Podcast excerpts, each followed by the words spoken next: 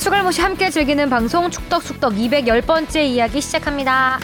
안녕하십니까 주영민입니다. 안녕하세요 주시은입니다. 안녕하세요 박진영입니다. 안녕하세요 하성룡입니다. 네, 하성룡 기자가 마스터스 출장을 갔다가 아, 어디 미국인가요? 네, 미국 몰라도 몰라도 조지아주입니다. 너무 모르네. 마스터스가 네, 미국 오거스타 네, 애틀란타에 있는 오거스타 네. 내셔널 골프장에서 하는 네, 맛집 투어라 갔다는 소문이 있던데 그건 아니. 맛집 투어? 네? 맛칼럼 리스트로서. 마스터스 가서 예. 거기 아, 거기서는 맛집이 있어요? 아, 뭐. 삼시세끼를 다 골프장에서 해결했습니다. 아, 네. 따로 맛집을 그 다닐 여유도 없고 그렇죠. 또 미국에서 맛집 투어 하려면 굉장히 멀죠 음. 동선이 혹시나 거기서도 또 이렇게 숨겨진 곳이 거기가 약간 있나. 좀 시골 같은 완전 시골이죠. 아예 한적한 이제 곳이라고 하던데 애틀란타에서 차로 저희가 직접 운전해서 갔거든요. 한 두 2시간 반 정도 운전해서 가고요. 네. 아, 교회로 나가는 거죠 그렇죠. 애틀란타에서 음. 그 동네 가면 아예 시골이어서 뭐 크게 오거스타 골프장 주변에 뭐 식당이 있거나 식당은 뭐. 있는데 음. 식당은 있어도 예, 조용한 데였고 또 미국 미국 식당 시골 식당들이 이렇게 패밀리 레스토랑처럼 굉장히 그 대형으로 돼서 거기서 이제 한 곳으로 이제 다 모여서 식- 식당이 이제 이것저것 있는 게 아니라 하나가 이제 크게 있고 이런 곳들이 많죠. 첫날 여유 있는 날 저녁에 밖에서 스테이크 한 번 먹은 거 말고는 어. 진짜 모든 맥기를 골프장에서 해결했습니다. 음, 하루에 두 시간씩 잤대요. 어 너무 흉하지. 한국 시차로 살고 미국 시차로 살고 하느라고. 그치. 어. 두 개의 또 하성룡이 뉴스 삼고. 해야 되니까. 그러니까 얘가 막 스탠딩 하는데 얼굴이 봉, 막 뜨더라고요. 음. 막. 네. 어, 고생하셨습니다. 어. 일주일 또 축구 소식을 따라잡는다고 또. 또 애쓰셨습니다. 그저께 왔죠? 그저께? 네, 그렇죠. 그저께 이틀 전에 와서? 음. 와서, 예. 야. 일주일 소식 따라잡고 네, 그래서 저희가 하루 미룬 겁니다. 네. 그렇습니다. 음. 자, 예. 오류가 많을 것으로 예상돼서 미리 온 사과 오랜만에 사과 네. 아, 선사과. 선사과. 어. 자, 토토 볼까요? 어우 웬일로 음, 많이 맞췄네요. 정찬 지난번에. 선배가 다섯 경기를 마쳤어요. 정찬이가 그 전부 홈팀을 찍었잖아요. 맞아요. 네. 홈에 그래서 배팅했죠. 마지막 경기가 이제 강원- 강원 제주 경기였는데 이것만 이기면 와, 네, 다 맞춘다 했는데. 네. 아, 강원 제주가 승리를 하면서 네. 하나를 틀렸고 지난주에 협회에 나를 세우더니 촉도 세운 거 아니었고 그냥 그거 찍은 거였나요? 네, 뭐 음. 그냥 홈으로 홈팀에 찍은 밀었어요. 거예요. 아 그랬군요. 네, 어, 특이하게 무승부가 하나도 없었어요. 음. 음. 지난 그러네요. 라운드에서는. 그러네. 딱히 이변인 경기는 없었고 일단 의외 놀라웠던 경기는 수원 음. 수원 FC와 FC. 대전 음. 여덟 경 여덟 골. 드라마 같은 네. 역전극이 펼쳐진 자 댓글부터 가겠습니다. 네, 토끼 52님이요. 축협 폭격기 이정찬 기자님, 축구협회 뉴스 브리핑 잘 봤습니다. 스테이크 이야기하시는 건 너무 멋있어요. 내용은 으, 주바페 아나콘다도 빨리 새로운 감독님 생겼으면 좋겠네요. 주하나 열정페이, 뽕피디님 서울 이야기할 때 우리 팀 우리 팀 애정이 가득. 음, 뉴스 브리핑까지 챙겨보셨네요. 그날 그 우리 축덕 숙덕 녹음하고 하고. 어, 그날 오후에 아 뉴스 브리핑을 출연했어요. 네. 뉴스 브리핑에 나가서 또 손흥민 숙협- 백호 골 때도 또 출연하셨던 것 같던데. 음, 축협 폭격기. 음. 김짜장 그만짜장님이 답이 없는 상황을 듣고 또 답이 없는 상황을 느낌. 전력 강화 위원장은 상황도 모르고 그냥 이사의 사퇴면 내부가 아닌 외부는 야구와 축구의 40년 콜라보는 4월의 저주인. 콜라보네요 진짜. SDHE님이요. 승부조작 사면을 제시한 관련지, 관련자는 찾아내서 뿌리 뽑아야 한다고 생각합니다. 아 뿌리 큰 뿌리지겠죠. 관련자가 거의 전체 다니까 어, 뭐. 뿌리가 너무 네, 뽑아야겠죠? 커. 네, 그러면 남는 게 없을 것 같습니다. Why always me 님이요. 어떻게 의견 바꾸는 게 이렇게 쉽고 유명 이사진 3명만 총알바지로 내세우다. 이제 그냥 29인 전원 사태로만 끝내네요. 책임져야 할 그 사면을 요구한 세력들의 인물과 정몽규 회장의 사퇴가 답입니다. 전 우리나라 축구협회 망해도 좋으니 그 두 인물 사퇴 기원합니다. 음, 망하면 안 되죠 일단. 그 대댓글로 오드리치 님이 달려 달 달아 달을 달아주셨죠? 네 달아주셨는데요. 버퍼링이 걸리네요. 모닝 와이드 때문에 혀를 다 써서 네. 약간 걸렸어요. 아. 배고파가지고 지금 걸렸어요. 대기업 총수나 그 어떤 기업들도 그 누구도 아무도 맞지 않으려 하는 자리를 범현대가에서 정몽규가 총대 메고 회장해줘서 그나마 다행 아닌가요? 회장이 미워도 회장이 무슨 잘못인지 모를 사건 같습니다만 했더니 또 대댓글로 이비엔왕님이 달아주셨어요. 정 회장 사퇴하면 축협 누가 이끌어가나요? 현대 아니면 한국 축구 누가 스폰해주나요? 뭐만 하면 퇴임하라 사퇴하라 대안 있나요? 솔직히 정 회장 말고는 할 만한 사람 없어요. 네. 음. 네, 대안은 찾아야죠. 예. 이런 식으로 뭐 사람이 없다고 하면 계속 반복되는 거 아닌가. 뭐 모르겠네요. 전에 한 분 계셨다 하지 않았었나요? 그 프로축구 연맹에서 오셨던 분이라고 했었나? 권 어, 없었네. 계속 현대가에서 아, 그 회장을 조- 맡아 조중현 전무가 아, 네네. 한번에 축구인으로서 했었는데 사실상 그것도 이제 그분도 정몽준 회장 현대가 지지를 예, 받고 미- 이렇게 이 된거죠 아, 그 밀어줘서 된 거였었고 조중현 회장 같은 경우는 그 선거에 여권과 야권이 있었던 상황이었고 음. 그 여권에 이제 범현대가가 밀었던 거고 허 야권은 이제 허승표 회장 성표 회장이었죠. 겁니다. 예. 그 네. 하고 둘이 그때 투표 선거를 예, 투표를 했죠. 했었죠. 예. 선거를 해서 조중현 회장이 됐었고 그런데 사실상 뭐 아 투표를 했었겠죠 그때. 했었던 자, 것 예, 같은데 요 정몽규 회장 꽤- 때도 꽤 했던 세게 것 같고, 붙었어요, 그때. 예, 했던 걸로 기억합니다. 반대파 쪽에서 굉장히 그 접전 끝에 혹시 아니면 접전이 아니었던 거- 접전이 되기가 쉽지 않죠. 10여 년 네, 전이라 기억이 참잘 나네요. 현대에서 너무나 오랫동안 잡고 있었기 때문에 거- 거의 뭐 축구인들한테 영향력은 현대가를 지금은 뭐 그쵸. 예. 저도 사실 뭐 현대가 없는 그 축협 상황이 아예 상상이 좀 안 상상이 안 가는 돼. 음. 정도로 와버렸어요. 예. 예전에 대우의 김우중 회장이 한번 했었 현대 그렇죠. 이전에 초창기에 예, 예, 초창기에 현대가가 했었고. 들어오기 전에 했었죠. 네, 들어가기 전에는 축구협회장이 뭐 약간 정치인도 하고 막 이랬던 것 같은. 네네. 네, 그랬던 것 같아요. 어, 현대에서 이제 너무 오랫동안 네, 해놓으니까 해오고 지금 이제 있어가지고. 현대 아니면 답이 없는 것 같은 상황이 돼버렸죠. 네. 어, 근데 뭐 대안은 찾아 봐 찾아 나가야 좀 더 축구계가 깨끗해지고 어, 투명해지지 않을까 싶습니다. 자 질문 가겠습니다. 무엇이든 물어보세요. 아, 음. 정기후원해 주시는 다비드리님이 예. 오랜만에 보내주셨네요. 그러게요. 아. 그동안 댓글이나 질문도 안 달고 듣기만 하다 보니 어느덧 200화마저 넘었습니다. 200회쯤 방송에서도 언급했으나 현 유튜버 박읍읍 씨를 필두로 인턴 시절 뽕PD가 기억나고 요즘도 노래 듣는다고 하시네요. 그러니까요. 주영민 팀장님 땜방울 오셨다가 고정으로 자리 잡으사 아직의 그 전성시대를 여셨다가 요즘은 하락기신 것 같네요. 그때 라떼 이야기랑 모레노 심판이었나? 직접 찾아가신 썰도 이야기해 주시고 제가 보낸 질문을 답변해 주시던 두 분의 기자님 이야기도 하나하나 생각나네요. 그 주바페 주시은 아나운서는 은바페가 월클 메인 선수가 된 것처럼 SBS 메인 아나운서로 성장하시고 그 연맹 팀장님 오셨을 때 홍보대사 만들자고 했었는데 그거는 200회 늦었지만 진심으로 축하드립니다. 어느덧 시간이 참 흘렀네요. 축하는 이쯤에서 접어두고 협회도 그렇고 안 좋은 이야기가 참 좋은 이야기만 질문으로 남겨보려고 합니다. 맨시티 방한설이 나왔더라고요. 이전에 황희찬의 울버햄튼 방한설도 있던 것 같은데 또 쿠팡이 뭔가 해보려고 판을 짜고 있을까요? 매치를 한다면 K리그 올스타와의 대결이 있는지 외적으로 K리그 올스타에 대한 기획 단계는 어떠한지 궁금합니다. 정상빈 선수가 미네소타로 이적을 했네요. 이전에 황의조 선수와도 컨택이 된 것 같은데 한국인 선수에 대한 니즈가 있는 특별한 이유가 있을까요? 마지막으로 정몽규 회장님 임기 언제까지이실까요? 할만 하안. 임기 임기부터 2025년 1월까지입니다. 음. 네, 2013년부터 해서 지금 삼선을 하고 있고요. 예, 음. 간단한 얘기부터 그렇게 하고 그 맨시티 방한설이 얘기가 계속 소문이 돌고 있긴 한데 지금 추진되고 있는 건 사실입니다. 어, 7월 우와. 7월 말에 이제 7월 중순이나 말 정도 될 것 같은데 우와. 항상 지난 시즌에 토트넘이 왔었죠. 네. 그런 식으로 뭐 다른 대박이다. 다른 데지만 폴란드. 쿠팡 아. 시리즈 쿠팡 시리즈의 일환으로 지금 올려고 하고 있는데 아직 우와. 최종까지는 확정은 안 된 상황이고요. 조율하고 있는데 이 부분을 이제 제가 연맹에다 조금 취재를 하고 있는데 되게 조심스러워요. 왜냐면은 K리그 올스타가 또 쿠팡 시리즈의 한 팀으로 참가할 가능성이 있거든요.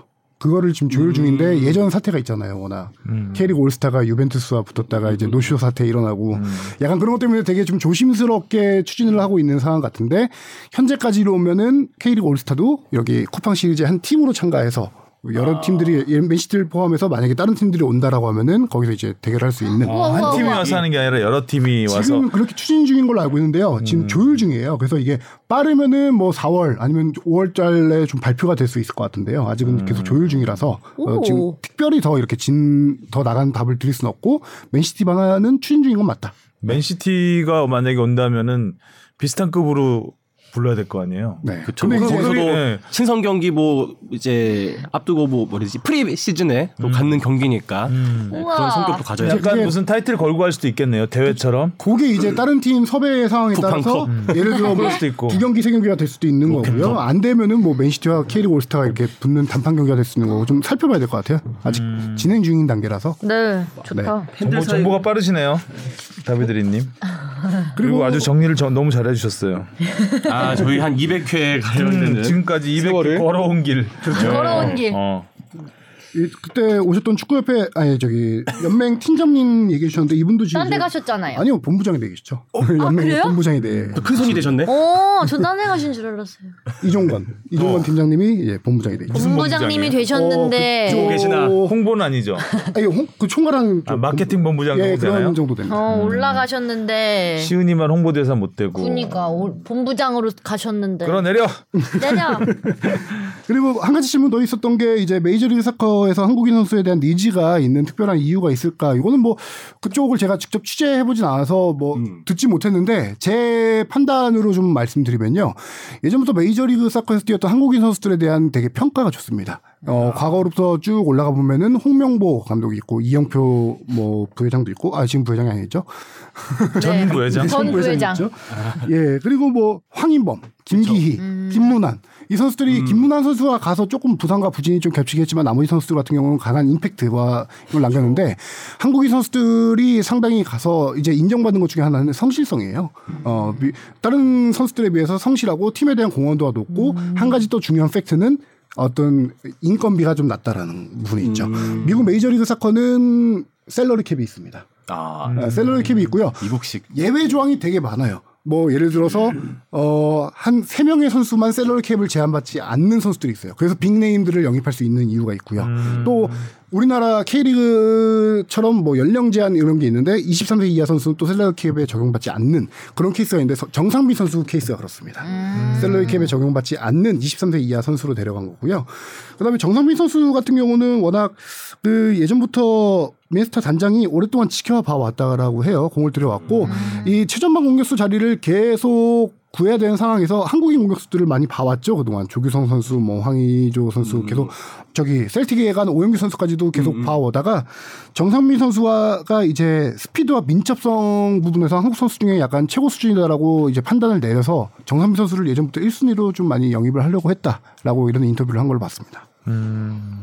반대로 한국 선수가 이 메이저리그 사커에 진출하는 그런 필요성 뭔가 장점이 있을까요? 뭔가 아직 미국은 그 유럽 축구에 비해서 변방이라는 느낌도 드는데 어, 그렇죠. 그게, 어, 이제, 정상민 선수 같은 경우도 유럽에 갔던 케이스잖아요. 네. 울버햄튼으로 이적을 했다가, 그, 대표팀 충족 조건이 안 돼서, A매치 몇 경기 이상 뛰어야 된다, 몇 퍼센트 이상 뛰어야 된다는 충족 아. 조건이 안 돼서 취업비자가 안 나와요, 잉글랜드에. 음. 그러다 보니까 스위스 그 형제구단 팀에 이제 임대를 갔던 거였거든요. 아. 거기서 이제 큰 부상을 두 번 당하죠. 뭐 발목 다치고 중족골 골절 당하고 해서 추진 기회를 많이 얻지 못하다가 유럽에서 계속 남아 있을 수도 있는 상황이었는데 이 선수 같은 경우는 지금 아시안 게임과 파리 올림픽을 바라야 돼- 바라봐야 되는 선수입니다. 그리고 황선홍 감독과 또 긴밀하게 얘기를 했는데 가장 최고가 이제 뛰어야 되는 클럽.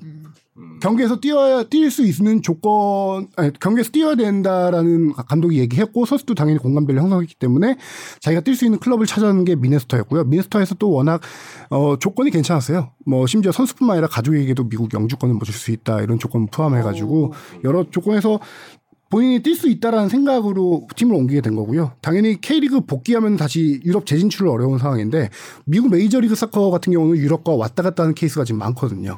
어, 아무래도 한국 K리그 시장보다는 미국을 더 유럽 스카우터들이 많이 보는 상황이기 때문에 재진출도 노릴 수 있기 때문에 미국을 선택한 겁니다. 잘했으면 좋겠네요. 그러게 일단 안 다쳐야죠. 네. 그렇죠. 메탄 소년단으로 딱 빵 떴을 때가 엊그제 같은데 음, 그러네요. 그러니까요. 조금 진짜 더 훨훨 엊그제 나갔으면은 다음 질문이요. 김정곤님 네. 안녕하세요. 놀라셨을 것 같아요. 네. 김종훈님께서 대답하셨. 네 했을 것 같아요. 예. 제가 대신. 안녕하세요. 지난번 콜로비안 저 때 울산에서 하성룡 기자님을 만나서 매우 영광이었습니다. 사진 첨부해 주셨어요. 어. 아, 기억납니다. 너무 반갑습니다. 키도 크시고 얼굴 작게 인터뷰 보이려고 하성룡 맞습니다. 뒤에 섰다 뒤에 섰어. 오늘 법을 좀 이기고 있습니다. 그 약간 뒤로 빠지셨네요. 어. 네. 스노우 약간 들어간 것 같아요. 어떤 게? 스노우가 어플, 셀카 어플 같은 거. 아, 네.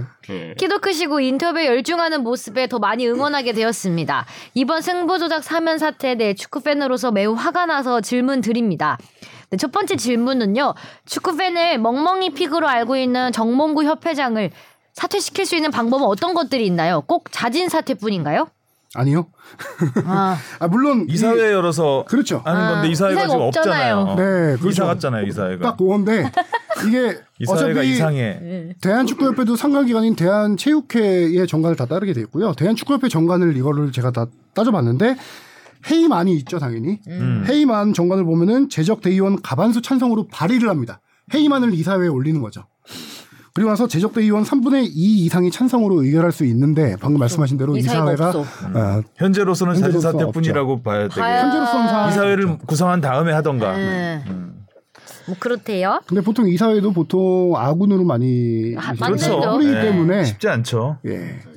최근 들어서 대한 그니까 그러니까 어떤 경기 연맹 단체에서 이렇게 있었던 일이 배구가 한 번 있었고요. 배구 협회장이 해임한 된 적이 한 번 있었고 몇 년 전에 가결됐나요? 네. 가결됐던 걸로 기억하고요. 예. 가결됐었던 것 같아요. 가장 최근 사례가 대한승마협회 회장이 바뀌었습니다. 아 이 그렇죠. 일로 인해서 몇 개월 전에 예. 그거는 이제 굉장히 문제가 컸죠. 네. 승마협회에서 아예 대회를 열지 않는 이런 어이없는 상황이 버- 벌어져가지고, 네. 그러니까 학생들은 대- 그 대학 진학을 하려면 대회 나가서 성적을 네. 내야 되는 대회가 없어져 버리고 이런 사태가 벌어지다 보니까 굉장히 큰 문제가 돼서 승마협회장이 지금 새로 신임이 생겨. 예, 음. 신임이 새 신임 생겼죠. 승마협회장이 왔고요. 어. 예, 이런 식으로 최근에 한 십 몇 년을 돌려봐도 한 두 번 정도 케이스밖에 음. 없을 정도로 상당히 힘든 케이스긴 그렇죠. 하죠. 네. 일단 회장이 되면 자기 사람들로 꿀이니까. 다 어, 협회를 장악을 아. 네. 하기 때문에 어, 사실상 자진 자진 사퇴뿐이라고 봐야 되는 거죠. 네. 사실상. 예. 네, 두 번째 질문은요. 이번 WK 리그가 개막했는데 작년 이정찬 기자님께서 올해 WK 리그도 주말에 네다섯 겨- 네 경기에서 다섯 경기 정도는 열린다고 했는데 일정을 보니 주말에 열리는 경기가 없더라고요. 혹시 일정에 변화가 생긴 건지 아니면 다른 이유가 있는 건지 궁금합니다. 네. 이거 제가 말씀드렸던 부분이고요. 혹시 아. 이정찬 선배도 말했나 해서 물어봤더니 나는 기억이 없다라고. 그러더라고요. 아, 사진 같이 찍었는데 약간 섭섭하네요. 어. 아무래도 그래 사진 같이 찍고 사진 뒤에서 찍었다고 약간 삐지신 것 어. 같은데. 아, 그럴 수 있죠. 네, 제가 얘기했던 부분이고 유용한 실질적으로 정보는 이정찬 기자한테 나온다고 생각합니다. 아니야. 맞지 보고 네, 있었잖아요, 네. 저. 아, 그럼 대충 답하겠습니다. 아 그래서 저도 이거를 따로 전화해서 취재해 보려고 하다가 그냥 일단 이번 시즌 일정을 제가 한번 봤어요. 봤더니 음. 일단 개막 라운드부터 주말에 했습니다. 3월 25일 날 음. WK 리그 개막 라운드 세 경기를 3월 25일 주말에 했고요. 그다음에 주말 경기가 또 예정된 게 5월 6일 날 토요일 날 한 경기가 예정돼 있고요. 예, 플레이오프 챔피언전도 다 토요일로 결정이 예정돼 있고 이런 식으로 제가 지난번에 말씀해드린 요지를 조금 살펴보면은 이게 당장 주말 경기를 하겠다라고 한 게 아니라 이걸 점차 늘려가겠다라는 거거든요. 그 이유는 제가 지난번에도 설명드렸는데 주말 경기 하기가 상당히 그 인프라가 쉽지 않습니다. 그쵸. 조명이 없는 구장도 많이 있고 또 그 남자 팀과 소음. 겹치는 네. 케이스도 있고 그래서 구단이 오케이 하는 경우에 하나에서 주말 경기를 최대 세네 경기까지 늘려가겠다라는 얘기였고요. 지금 이런 식으로 주말 경기를 조금씩 늘려가고 있는데 어 이것뿐만 아니라 5월 5일 어린이날 그다음에 6월 6일 현충일 이날에도 WK 리그를 편성하는 등 조금씩 오. 이제 공휴일과 주말에 경기를 늘려가고 있는 상황입니다. 음, 그래도 이제 프로 프로리그로 자리를 좀 잡으려면 그 주말 경기. 아무, 래도 이제 팬들 관중이 많이 올 수 있는 날에 하는 게 좋으니까 네. 주말 경기가 좀 많이 확대됐으면 좋겠네요. 네. 다음 질문은요. 지난번 하성룡 기자님께서 벤투 후임으로 빌드업을 추구하는 감독보다는 빌드업을 막는 감독을 선임해야 한다는 말씀을 하셨는데 이것도 혹시 이정찬 기자가 얘기한 거 아니에요? 물어봤어요. 저도 기억이 안 나. 제가 이 말을 했나 기억이 안 나는 거예요. 그래서 물어봤더니 이정재 선배도 이 말 한 적이 없대. 저도 그러면은 이 말을 제가 했나 싶기도 하고. 근데 지 얘기는 저도 기- 음. 막는 제가 한 것 같은데요? 이번에 네, 제가 한 것 같아요. 이번에 네. 네. 읽어주시죠. 주영민 기자님이 네. 그 지금도 그 생각이 변함이 없는지 궁금합니다. 없으신가요? 어 변화를 딱히 더 생각해 보진 않았는데 그때 아마 그런 얘기를 했던 것 같아요. 그 그러니까, 그러니까 빌드업 축구도 좋은데 그러니까 빌드업 그러니까 우리가 국제 무대에서 경쟁력을 키우려면 그 우리보다 수준 높은 팀들의 빌드업을 막을 줄 아는 그런 수비력을 갖추는 게 먼저가 아니겠느냐 이런 얘기를 했던 것 같은데 이 말은 뭐 변함이 없죠 당연히. 네. 네. 그 근데 이어 음. 클리스만 감독도 그랬으면 좋겠다라는 마음이 있는 거죠. 예. 그리고 나 이건 질문은 아니고요. 그리고 저번 방송을 들으면서 뽕피디님은 잘못하면 사면이 없다는 말에 빵 터졌습니다. 네. 일교차가 심한 봄 날씨 속에 건강 챙기시면서 주영민 희성룡 그러게 여기 성룡이라서. 아 이거 복부단 거죠? 아니요, 예, 복붙했어, 나 복붙했어. 아 그럼 오타를 예, 예. 어, 김정곤님이 예. 김정곤님 오타 내셨습니다. 아니 지난번에 울산에서 아니, 왜- 썰을 좀 얘기해 주시죠, 그러고. 아니 경기 전에 경기 전에 이제 팬들이 줄 쫙 서 있는 모습을 스케치하고 음. 거의 팬들 인터뷰를 하려고 제가 막 열심히 인터뷰할 팬들 을 찾고 있었어요. 음, 근데 멀리서 갑자기 다가오시는 한 분이 계시더니 하성룡 기자님 아니세요? 이러면서 오, 아 예 예. 기분 좋지 그러면. 그렇죠. 그래서 내일 방학에 인사하고 똑바로 하세요 이러면 이제 아, 축덕수덕 그 아이디랑 이름까지도 말씀해 주셨어요 어. 저한테 그래서 아. 제 기억을 하고 있었거든요. 어, 기억을 하고 있어서 사진까지 찍자고 하시길래 찍었는데 성룡으로. 네. 성룡 히. 히는 아니니까. 얼굴이 희잖아. 네. 지명민 너- 김정곤님 너무 반가웠습니다. 네. 하성룡 이장진 기자님과 주시은 아나운서님까지 모두들 힘내세요. 아 제가 1회부터 듣고 있는데 뽕 PD님 연애사 이야기가 너무 재밌네요. 음. 올해도 좋은 소식이 있길 바랍니다. 뽕 PD님 파이팅! 지금은 없습니다. 예. 파이팅! 아, 생각해보니까 그날 인터뷰를 해드렸어야 되는 건데 생각이 아, 안 들더라고요. 했어요? 이분은 안 했죠. 어. 어, 왜요? 아, 왜냐면은 알았어요? 제가 사진만 약간 제가 약간 그 약간 단체로 온 가족이라든가 이런 음. 연인분들 이런 분들을 좀 마켓 아. 근데 타깃으로 찾고 있었거든요. 엄청 열심히 어. 네, 꾸미셨는데. 어, 축구 옆에 두건 뭐 아들렘, 딸렘 데리고 어. 오셨을 것 같은데. 아니 혼자 오셨었어요. 붉은악 붉은 악마 삐도 하셨는데 아쉽다. 뿔도 달고 오시고. 아, 죄송합니다. 네, 인터뷰를 안 해주셔서 약간 지금 서울에서 가셨을 수도 있는데 그렇죠. 네, 울산분이 아닐 수도 있잖아요. 아 그럴 수도 있겠다. 약간 사투리 쓰셨던 걸로 아, 기억합니다. 그럼 근데 울산분일 진짜 수도 시- 있고. 음. 와, 신기하다. 예, 희성용이었습니다. 네. 네. SBS 이성룡입니다. SBS 희성령입니다. 자, 드디어 손흥민 선수가 100골을 넣었습니다.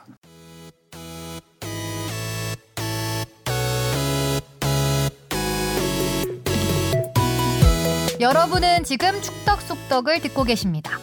잊지 말고 하트 꾹. 예. PL 골 한글로 썼네. 아, 이거 약간 피지컬백 따라해봤습니다. PL 골백. 예. 아, 아. 피지컬백이 아니라. 예. 아. 그렇게 말해야지 알아듣는 거는 좀. 한번딱 우리 아, 예, 약간 좀 디자인 쪽으로 이렇게 만들면은 좀. 제가 아, 보여드린 디자인은 설명 안 피지컬처럼 예, 네, 그 백자를 그럼 약간 이렇게 필기체처럼 써야 예, 되는 예, 거예요. 맞아요, 맞아요. 자, 손흥민 존에서 야, 근데 진짜 멋있게. 어. 손흥민의 어떻게 보면 트레이드마크잖아요. 네. 그렇죠. 바로 그- 네. 그 장면이. 어, 저는 그 골, 그러니까 정말 딱 그, 그 골이 뭐 뇌리에 박히는 그 경기가 그 멕시코전. 네네. 그때는 왼발이었던 걸로 월드컵? 기억하는데 예. 월드컵. 그리고 득점왕 될 때, 득점왕 음, 노리치 되는 골, 시티전. 예, 예, 마지막 경기 골 그리고 이번 골도 아 어떻게 이렇게 결정적인 순간에 딱 그 장면을 재현하는지 음, 음. 정말 놀라웠습니다. 정말 탄성이 잘 탄성을 잘 끊이, 아. 끊을 수 없는 결국에 뭐 필살기인 거죠. 음. 뭐 알고도 못 막는. 그리고 손흥민 선수가 이 골을 워낙 잘 넣기 때문에 어, 쉽게 넣는다라고 생각할 수 있는데 결코 쉬운 골이 아, 닙니다 아니, 이 보, 골이요. 보기만 해도 어려워요. 그렇죠. 뭐 훈련을 뭐 하루에 뭐 몇백 번씩 찬다고 아, 그때 그 얘기를 하자면은 손흥민 선수 아버지가 다 아시다시피 감독이시잖아요. 손흥정 감독인데 어렸을 때부터 손흥정 감독은 슈팅 훈련을 잘 안 시켰습니다. 네. 안 시켰잖아요. 저 책 읽었거든요. 그렇죠. 어. 왜냐면은 이 선수들이 어렸을 때부터 슈팅 훈련을 많이 하면은 무릎에 음. 과부하가 생기기 때문에 부상이 다친다. 일찍 오고 선수 생명이 짧아진다라고 음. 해서 어릴 때는 간단하게 공 갖고 노는 기술 위주의 기본기 음. 훈련만 시키고요. 고- 본격적으로 슈팅 훈련을 아 슈팅은 물론 했겠지만 본격적인 슈팅 훈련한 걸 고등학교 때부터 시킨 걸로 제가 알고 있습니다. 그러니까 하루에 뭐 떼약볕에서 엄청 하루에- 이, 그 지역에서 뭐 몇백 그 번씩 지역에서만 하루에 천 번씩 찼습니다. 아. 왼발 진짜 오른발 그러니까 발이 반발 그래서. 남아 하면서. 나나? 차고. 그러니까요. 발 불날 텐데. 그것도 독일 함부르크 가기 그러니까 무릎 아껴놨다가 직- 그렇죠. 한 방에 다 쓴 거죠. 그럼 공이 터질 것 이런 같은 건데 몰빵이라 진짜 그 정도면. 그러죠. 진짜. 그래서 그렇게 연습이 있었기 때문에 손흥민 선수는 이 존에서 왼발이든 오른발이든 기회만 하면 음. 때린다 자신감이 너무 좋은 거예요. 그러니까 아, 이, 된다, 된다. 이 아. 지점에서는 어, 느 정도 차면 골문 구석으로 간다는 걸 아는 거죠. 그렇죠. 그러니까 골대를 보고 차는 게 아니죠. 그 이, 이쯤 됐으면 어떻게 차면 된다는 그게 이제 몸에 익어버린 거죠. 그래서 골 손흥정 감독이 얘기한 게 중요한 말이 있어요. 이 위치에서 찰 때는 골대 구석 사각 지역으로만 가면은 이거는 골키퍼가 가지트 팔이 아닌 이상 막지 음, 못 못한다라고 해요. 막는다. 음. 그래서, 음. 그래서 손흥민 선수도 이 골을 넣었을 때 인터뷰할 때 본인도 골대를 골대에 맞을 줄 알았다. 아. 어, 예, 그렇게 연습을 많이 한 거예요. 거의 골대에 맞을 것 정도로 말랑. 음. 사각지대로 늘렸을 정도로. 진짜 잘 감겼어. 어. 음. 이게 어, 기가 얼마나 막혔죠? 몸에 익었냐면은 이 김종곤님이 가셨던 그 울산의 그 콜롬비아전 그때 그 골대가 비어 있었잖아요 골문이 음. 골키퍼 나와서 그렇죠. 근데 그때도 빈 골문을 향해서 그렇죠. 손흥민 존처럼 이렇게 구석을 향해 계속 가기 차는 사실 그것도 어떻게 음. 굳이 보면 굳이 어려운 구석으로 안 시기인데 차도 되는 네, 우리 나와 있었는데. 몸이 반응하는 거죠. 네. 아. 진짜.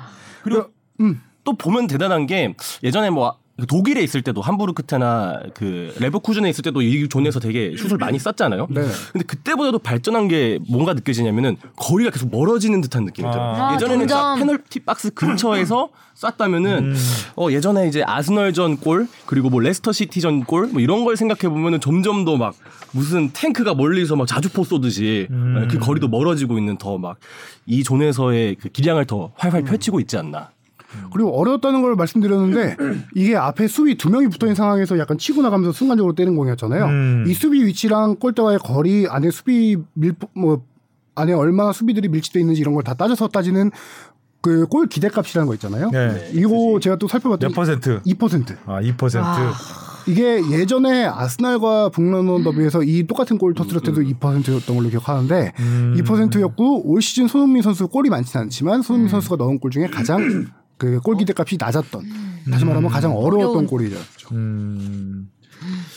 토트넘이 2대 1로 브라이튼을 이겼습니다. 근데 경기 네. 내용은 사실 좀 그렇죠. 많이 밀렸죠. 또 안방인 거 생각해 보면은 뭐 점유율도 많이 음. 내주고 경기 분위기 전체적인 흐름 자체도 이렇게 브라이튼한테 많이 내줬죠. 음, 손흥민, 내줬다. 손흥민 골 아니었으면 네. 굉장히 어려운 경기가 됐을 텐데. 또 상대 골 시소도 있었던 네. 뭐 알고 보니까 뭐 PK 오심도 있었고 오심도 나왔다고 하고요. 자 돌아가신 할아버지 외할아버지를 추모하면서 어, 하늘을 향해 손가락을 가르쳤죠. 네. 찰칵 세리머니 대신 자뽕 PD가 주 정리를 잘했어 이번에 네. 일단 손흥민 이거요? 백호 백호골에 대한 TMI 네. 읽어주시죠. 손흥민은 땡땡 킬러다. 8시즌간 손흥민에게 가장 많은 골을 내준 팀은 사우샘프턴 10골, 참고로 포트트릭을 네. 기록했던 팀이 사우스햄튼입니다. 아. 음, 레스터 시티를 상대로는 9골. 참고로 레스터 시티 올 시즌 헤트트릭을 기록했던 팀. 어 좋은데 아주 호흡이 네, 호흡이 네. 좋죠? 어, 좋아요. 자, 그렇다면 야구와 축구의 콜라보 같아. 크리스탈 팰리스전에서 7골. 참고로 프리미어리그 데뷔골을 터뜨린 팀이 상대 팀이 프리 크리스탈 아. 팰리스입니다. 어. 자, TMI 아스날 막 쏟아집니다 네. 지금. 네. 아스날과 북런던 더비에선 4골을 작성. 아까 2% 얘기했죠? 이거 좀 약하네. 음. 근데 진짜 그만큼 어떤 상대를 만났을 때 그 대표적인 골들이 다 떠오르는 것 같아요. 네, 맞아요. 그만큼 뭐 단연간 여러 시즌 동안 활약을 했기 때문에 또 음. 이런 기억들이 우리 뇌 속에 있나 싶습니다. 잘한다. 현역 PL 선수 중 100골을 보유한 선수는 4명뿐이고요. 다른 리그 간 선수는 제외했습니다. 손흥민을 포함해 해리케인과 제이미 바디, 모하메드 살라. 그 PL 역사를 통틀어 봐도 겨우 34명밖에 보유하지 못한 기록입니다. 음, 야, 뭐 좀 있으면 혼란이 백골 거라겠죠. 그쵸 네. 한 3년 4년 뛰면 될 것 같긴 뭐 한데. 4년까지 안 아, 가도 될 것 같은데. 혼란은 뭐 혼란은 진짜 3년 안걸 3년 음. 3년이면 될- 세 시즌이면 될것 네. 같아요. 골, 골 폭격기. 생태계 근데 뭐 파괴의 일단 종. 손흥민하고 포지션도 다르고 역할도 다르기 그렇죠. 때문에 음. 손흥민은 그 굳은 일 다 하면서 해내는 거기 때문에 뭐뭐 다른 얘기하지만 혼란은 시즌 45골 터뜨려서요. 프리미어리그 소속 선수로 이번 시즌 공식전 최다골 기록을 세웠어요. 아 리그하고 컵 대회 다 포함해서 네, 모든, 예, 아, 프리미어 아, 소속 45골 인간이냐. 4년 안 걸릴 것 같은데요. 어. 이번에 그 예전에 메시가 50골 50골 넘게 넣은 넘게 넣은 적이 예. 있었는데 그 그것도 깰 것 같아요. 시즌 45.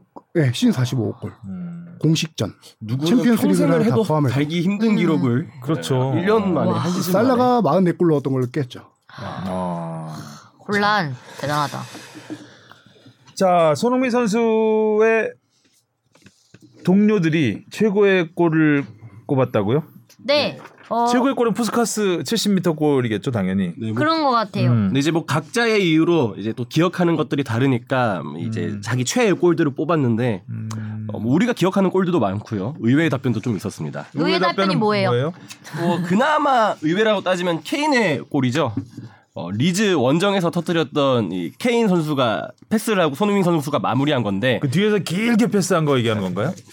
기억이 안 나네요. 저도 이건. 근데 이게 사실 기록적인 의미가 있어서 그래요. 이 피해 듀오 합작 최다골. 음. 아, 합작 그러니까 최다골. 음. 당시 이제 37골로 경신을 했을 때 아무래도 본인이 껴있어야 기억이 네, 나겠죠. 그러네. 해리케인이 이 골을 선정했다는 거죠. 네, 해리케인이. 아, 자기 자신한테도 의미가 있으니까 아. 선정을 했는 모양이네요. 그래서 뭐 이때 나왔던 골들이 뭐 아까 말씀해 주셨다시피 푸스카스 상탄 그 70m 음. 드리블 골 그리고 그렇죠. 텔시전 50m. 네. 음, 어. 다 기억나죠 그 음. 골들은. 어. 네. 근데 이 뭐 동료들이 뽑은 골도 있는데 손흥민 선수가 스포츠 TV 그 OTT 프로 OTT이긴 한데 스포츠 TV랑 경기 후 거기서 인터뷰를 좀 길게 했어요. 손흥민 선수의 100골을 쭉 되돌아보는 정리하는 인터뷰를 하는 게 있는데 거기서 약간 주제별로 섹션을 나눠서 한 게 있어요. 거기서 어 얘기를 해주면 역사적인 골들을 조금 케이스를 한 건데 크리스탈 팰리스와 아까 리그 데뷔 골 그 음. 얘기도 있었고 또 구단에서 자체적으로 좀 주목하는 골들은 우리도 많이 주목했죠. 감독들의 음. 새로운 아, 감독들의 1호 골들. 개막 아 개막전이 아니고 뭐 감독 대결. 토트넘 경기장 개장 네, 맞아. 경기. 시장 경기 1호 골들에 대해서 1호 골의 토트넘이 사나이. 주목을 하더라고요. 아. 근데 꼭 1호 골을 손흥민 선수가 국대 와서도 이번에 1호 골 손흥민 그쵸, 선수가 클린스만. 아, 넣었잖아요. 그렇죠. 그러네요. 네. 클린스만 1호 골. 네. 음. 신기한 거 같아. 뭐 무리뉴, 누누, 콘테 이어서 클린스마 감독까지 음. 그렇게 했고요. 손흥민 선수가 그래도 본인도 역시 푸스카스 상을 받은 70m 골을 자기의 인생 음. 골이다라고 좀 그렇죠. 이렇게 얼마나 많은 뽑았고요. 생각을 했겠어요. 네. 거기가 달려가면서. 어, 아니 패스에 말아 패스에 말아 네, 한번 쳐? 그리고 사우스햄튼전에서 내 골 넣었던 그 공은 아직도 침실에 자기 공 아, 침대 포트트리 침실에 간 골. 포트트리 간 골을 갖고 있다라고 좀 얘기를 아. 오, 했었고 침실에 있어. 네. 신기하다. 본인이 또 기억에 남는 골 중에 하나를 꼽은 게 뭐냐면은 지난 시즌 득점왕을 확정한 노리치 시티전 골이에요. 음. 그 왜냐면은 그 당연히 득점왕을 했고 본인이 이런 얘기도 했어요. 내 어렸을 때 이 상을 받는 게 꿈이었는데 꿈이 이루어진 순간이었다. 뭐 이런 식으로 얘기를 했는데 그 득점왕을 이룬 것뿐만 아니라 그 골을 만들어가는 과정에 대해서 되게 상대, 상세히 설명을 했는데 동료들이 정말 나를 대놓고 밀어주는 맞아요. 도와주는 많이 그때 밀어줬죠. 그 모습이 넣으라고. 되게 이제 본인도 인상이 많이 남았던 음. 거죠.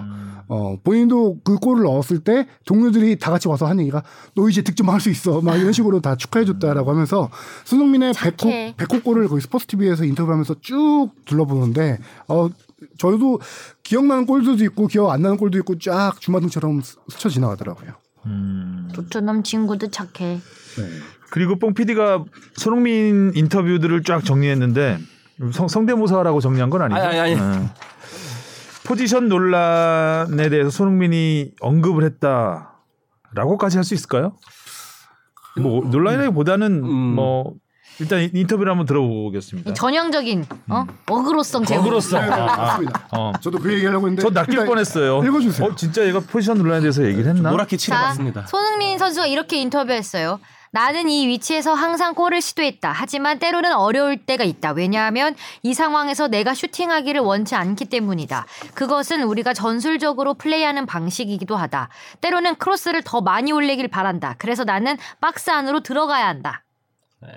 아 이- 지금 보니까 이거 때로는 크로스를 더 많이 올리길 바란다는 거는 감독이 바란다는 그쵸. 그쵸. 거군요. 그러니까 그럼 이게- 아, 포지션에 대해서 얘기를 한 걸 수도 있겠네요. 맞는데 네. 불만을 드러냈다라는 표현은 조금 그렇고요. 저도 음. 이거를 전 인터뷰를 논란이라기보다는 자, 그죠. 그러니까 자기 포지션 변경에 대해서 자기의 역할이 계속 변한다. 네. 어. 그 아까 말하는 스포츠 TV 인터뷰에서 나온 내용이에요. 음. 이게 그러니까 손흥민 선수가 그 딱 손흥민 전에서 골을 넣었잖아요. 그거에 대한 설명인데 내가 이 위치에서 슈팅할 기회가 많이 있으면은 나는 더 많은 골을 넣을 수 있다. 음. 지난 시즌 노리치 시즌도 봤지 않냐? 내가 그때 넣었고 아스날전에서도 넣었고 나는 이 위치에서 슈팅할 수 있으면 좋은데라고 하면서 팀 전술상 팀이 크로스를 감독이 많이 크로스를 음. 올리기 원하기 때문에 본인은 가운데로 들어갈 수밖에 없다.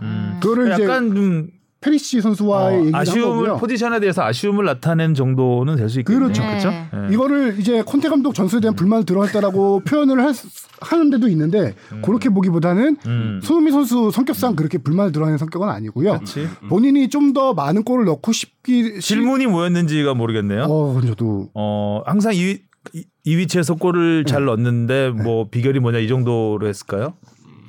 음, 올 시즌 약간 골 수가 적은 거에 대한 얘기 그런 얘기일 수도 있겠네요. 예. 왜냐면 그 다음 질문에 손흥민 선수가 남은 경기에서 이제 그 진행자가 한 세네 골 더 넣었으면 좋겠네요라고 하니까 손흥민 선수도 어 나도 알러브 때 이렇게 대답을 했거든요. 음. 골에 대한 얘기였고요. 아, 그 손흥민 선수가 근데 사실이긴 해요. 올 시즌에 본인이 좋아하지 않는 포지션에서 뛰고 있는 건 사실. 그거는 뭐 많이 언급을 네. 했죠 저희도 뭐 그렇죠. 페리시치와의 그 애매한 그렇죠. 그 겹침 네. 어. 그래서 손흥민 선수가 이날 경기에서는 그 포지션이 아니라 좀 더 전방에 포, 전방에 올라간 포지션이었거든요. 그 지금 뽕피디도 이거 잘 정리했어요. 음, 그럼 넘어가죠 그러면 패스맵을 보면은 이 전 경기 에버튼전에서 손흥민 선수는 거의 하프라인에 머물러 있죠. 음. 그리고 패스를 주고받는 게 많이 없는데 이제 스- 이 브라이튼전에서는 손흥민 선수가 거의 최전방에 위치해 있죠. 음. 실질적으로 최전방에 이렇게 올라가서 이 두 개의 차이가 뭐냐면은 손흥민 선수는 14번이 페리시치인가요? 네네네. 네. 음. 그 손흥민 선수는 이 축구 용어긴 한데 지금 전문적으로 보면 약간 메짤라로 뛰고 있다라는 뜻이에요. 메짤라가, 메잘라가 뭐냐면은 뭐죠? 그, 네, 여기도 어, 있어요. 뽑힌- 여기 써놨는데. 여기 있어서 예 제가 이걸 설명드리려고 하는 건데 아, 나는 메짤라는 무슨 는 약자인 줄 알았어요. 아, 공식 용어입니다. 이탈리아어고요. 아, 메잘라 어, 영어로 표현하면 하프윙이에요. 하프윙. 아, 하프윙. 하프윙. 네. 음. 이탈리아어로 메조라는 게 이제 약간 하프라는 뜻이고 아, 알라- 메조소프라노. 네, 그렇죠. 그다음에 알라 알라였나?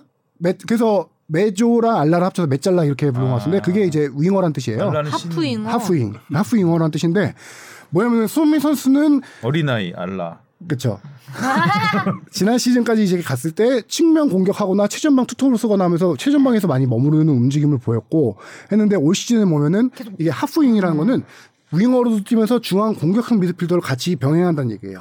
즉 이런 말인즉슨 공격의 연결고리 역할을 한다는 거거든요. 최전방 공격수보다는 공격의 연결고리 역할하고 그 전보다 수비 가담이 훨씬 더 많아야 되는 역할이에요. 메첼라라는 음. 게. 포그바가 약간 이런 유형을 가장 유형. 대표적인 게 포그바도 있고요. 우리가 가장 잘 알만한 건 맨시티의 데브라위너 선수. 네, 데브라이너. 음. 데브라위너는 약간 어시스트에 특화 그, 런 능력이 있는 선수기 때문에 그 포지션에 맞는데 이번에 100호 도움까지도 한. 그렇죠. 손흥민 선수는 약간 솔직히 말해서 창조적인 패스를 뿌리는 스타일은 아니잖아요. 마무리를 해야죠. 그렇죠. 마무리하는 스타일이고 그러다 보니까 본인에게 좀 맞지 않는 옷을 입고 있다라고 본인도 생각을 했던 거고 그거를 이번에 약간 드러낸 건데 이거를 되게 나이스하게 드러낸 거죠. 내가 골을 좀만 더 넣을 수 넣을 수 있으면은 이 포지션에 있으면 넣을 수 있다라고 되게 나이스하게 표현을 한 거죠. 나이스하게 말한 걸 이렇게 말하 이렇게 논란. 논란 이러면 어떡하니? 나이스한 논란으로 하죠. 네. 봉피디는 여기서 메잘라 역할을 해야 돼요. 어. 도움을 해야 된다. 어, 이렇게 논란 일으키지 말고 네, 논란. 어, 마무리, 사실이었다, 이러면 마무리 지으려고 하지 말고 사람들이 메잘라. 어 이렇게 음. 되잖아. 빌드업을 뒤에서. 자 그리고 이브닝 스탠다드와 인터뷰 또 좀 읽어주시죠. 네, 지난 시즌은 환상적이었다. 득점왕을 차지한 건 나에게 엄청난 자신감을 준 마법 같은 순간이었다. 새로운 시즌이 시작되자 사람들은 소니는 득점왕이라며 나에게 또 다른 엄청난 활약을 기대했다. 하지만 단순한 문제가 아니었다. 더 많은 주목을 받았고 더 많은 압박을 받았다. 음, 압박감을 토로하는 내용이네요. 변명하자면 많은 변명거리를 찾을 수 있겠지만 난 그건 내 진짜 모습이 아니었다며 변명하는 타입이 아니다. 내가 최고 수준에 미치지 못한 것에 대해 변명하고 싶지 않다. 난 압박감을 즐기지 못하는 아직 완벽하지 못한 선수다. 아직 발전할 수 있다. 마지막 리그 8경기는 나와 팀에 매우 중요한 경기가 될 것. 자, 인성이 드러나는 인터뷰네요. 그야말로 그죠? 겸, 겸, 참자는- 겸손하고 네. 근데 이번 시즌 압박감이 진짜 상당한 것 같아요. 음. 이, 이 인터뷰뿐만 아니라 제가 기억하기로는 월드컵 직전이었나 직후였나 스카이 스포츠와 단독 인터뷰에서도 이 똑같은 말 했어요. 음. 나는 득점왕이기 때문에 기대감이 더 커졌기 때문에 그거 압박감이 크다라고 얘기 많이 했거든요. 음. 자 손흥민 선수 이야기는 예. 많이 정리를 했는데 뽕 PD가 아우 막 여기 이런 것까지 넣어놨네. 어, 아, 이미지가 예뻐. 그거 이쁘다. 응. 혼자 봐. 예, 예, 예. 오 어, 이제 자 K리그가 너무 재밌어서 네. K리그 이야기를 해야 될 것 같습니다. 자 예. 임영웅 김영웅 아, 임영웅이 놀랐다. 일량 뭐 아니 그날 보러 가가지고 자랑하는 것도 아니고 단톡방에 계속 사진 올리고 아니 좀 되게 와 놀라웠습니다. 저도 신기한 경험을 해서 이거 저도 뭐 상암 경기장이 3층까지 찬 경우가 A 국대 매치- 경기 말고는 어, 국대 경기 말고는 거의 없지 않나? 예전에 슈퍼매치 때 좀 찾다가 어. 그 위에를 많이 막았죠 이제. 막았죠. 뭐 예, 천으로 이렇게 그렇죠. 덮고. 예. 어땠나요? 전 경기 시작 전부터 너무 놀라웠어요. 이게 되게 경기 시작하기 직전에 많이 들어가긴 했었는데 이번에는 뭐 밥도 먹을 겸 해서 한두 시간 전 그때부터 갔었거든요. 음. 근데 웬만한 그 전날 다른 라운드에 그 경기 직전보다 사람이 더 웅성웅성 많은 거예요. 그래서 특히 또 좀 어, 음. 아주머니들. 네. 처음 보는 그, 그 모자 챙 이런 어. 약간 분위기는 그래서 경기장에 등산- 아 등산이라 저기 산책 나오신 분. 예. 경기장의 약간 분위기가 전국놀이장 같은 느낌도 좀 나면서 아, 어, 빠- 좀 친숙한 느낌, 네. 거의 지역 축, 축제 느낌. 통계는 내지 않지만 관중 평균 나이가 역대 최고령이 아니었을까라는 생각도 들더라고요. 어, 그쵸. 네. 아닌데 뭐 여성 관중 비율도 막 많았을 여성 것 관중이 같고. 가장 많은 네. 경기가 아니었나 싶기도 아무튼 그 하고. 하프타임 공연 때 다 같이 뛰시는 모습이 너무 상암 귀여우셔 귀여우셔가지고 저희 앞에 어머니 두 분이 아주 열심히 뛰시더라고요. 우리 영웅이 본다고. 아니 그 시간이 오후 주말 오후 네 3시 4시 정도 반 4시 반이었죠. 네. 미국에 있을 때 새벽 3시인가 그랬거든요. 새벽 3시인가 4시인가 계속 카톡 올려가지고 아, 카톡. 아 아아아 뽕 PD가 때문에 돼요? 하루에 그래도- 두 시간밖에 못 아, 잔다는데 네. 그나마 오. 자고 있는 아니요 딱 잠들기 직전이었는데 아, 직전? 예. 예, 영웅이 저기 미국까지 들썩하게 그 했네요. 피곤한데도 뭔가 하고 제가 찾아봤을 정도로 음. 영웅 어. 아 근데 정말 이게 K리그에 큰 임팩트를 하나 남긴 것 중에 음. 하나가 저도 워낙 미담들이 많더라고요. 아, 파도 파도. 그쵸. 음. 그 좀 이거 서울 쪽 취재해서 제가 몇 가지 알아봤는데 음. 뭐 많이 알려진 얘기일 수도 있겠지만 가수 가수 임영웅 씨가 어떻게 시축을 하게 됐냐. 이- 네. 친 친하다고 그렇죠. 이게 이걸 따- 살펴봤더니 임영웅 씨가 지, 자기의 축구 클럽이 있다라고요. 그러니까 조기 축구회 같은 건데 축구 음. 클럽이 있는데 거기에 행사를 할 때 기성용 선수가 한번 초청이 됐었대요. 아. 그래서 기성용 선수가 거기에 초청돼서 가서 아니 나중에 서울 경기도 한번 오셔서 뭐 이렇게 한번 음. 아. 하셔야죠. 라고 영웅이 했고 두 황희조 영웅이 그렇죠. 만났구나. 그리고 황희조 선수와는 원래부터 좀 친분이 있었고요. 음. 아, 황의조 예. 선수하고는 그래서 이 그래서 그런 대화가 있던 와중에 임영웅 씨가 그 같은 축구 클럽에 있는 선수가 또 옛날 FC 서울 출신의 이승열 선수가 있어요. 아, 맞아. 이번에 이승열. 네, 옆에 같이 앉아 옆에 같이 앉아서 유니폼도 들고 했었죠. 예, 예, 이승열 선수가 연결고리가 돼가지고 FC 서울 홍보팀과 연결을 해줬고 그렇게 음. 해서 먼저 제의를 한 거예요. 내가 가서 시축을 하겠다. 어. 웬 횡재야 이게 진짜. 그거 웬 횡재야 옳다거나 출연료 출연료라고 하긴 좀 그런가? 거마비 안 어. 받았대요 네, 그렇죠. 그런 거 사례도 전혀 안 받고 전혀 받지 않고요. 이명웅 때문에 한 2만 명 이상은 더 왔을 텐데 그 구단 추산 2만 5천 명이 나왔습니다. 2만 5천 네, 2만 5천 명 얼마예요? 정도 그 왔다라고 티켓 해서. 가격으로 만 원만 해도. 몇 억이죠? 와. 10억 정도 되나?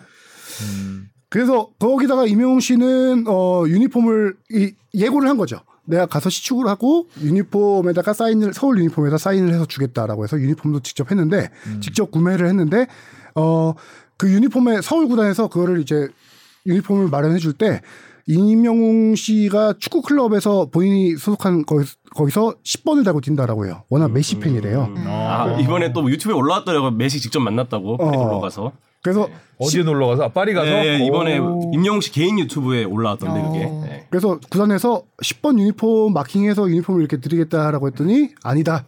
수호 신의 번호인 12번을 달아달라. 야 그렇게 해서 12번을 달게 됐다라는 얘기더라고요. 수호신의 번호 12번? 12번째 서울의 아, 서포터즈 열- 이름. 아, 네, 서포터즈. 아, 네네. 서울 서포터를 아. 수호 신이라고 하는데 음.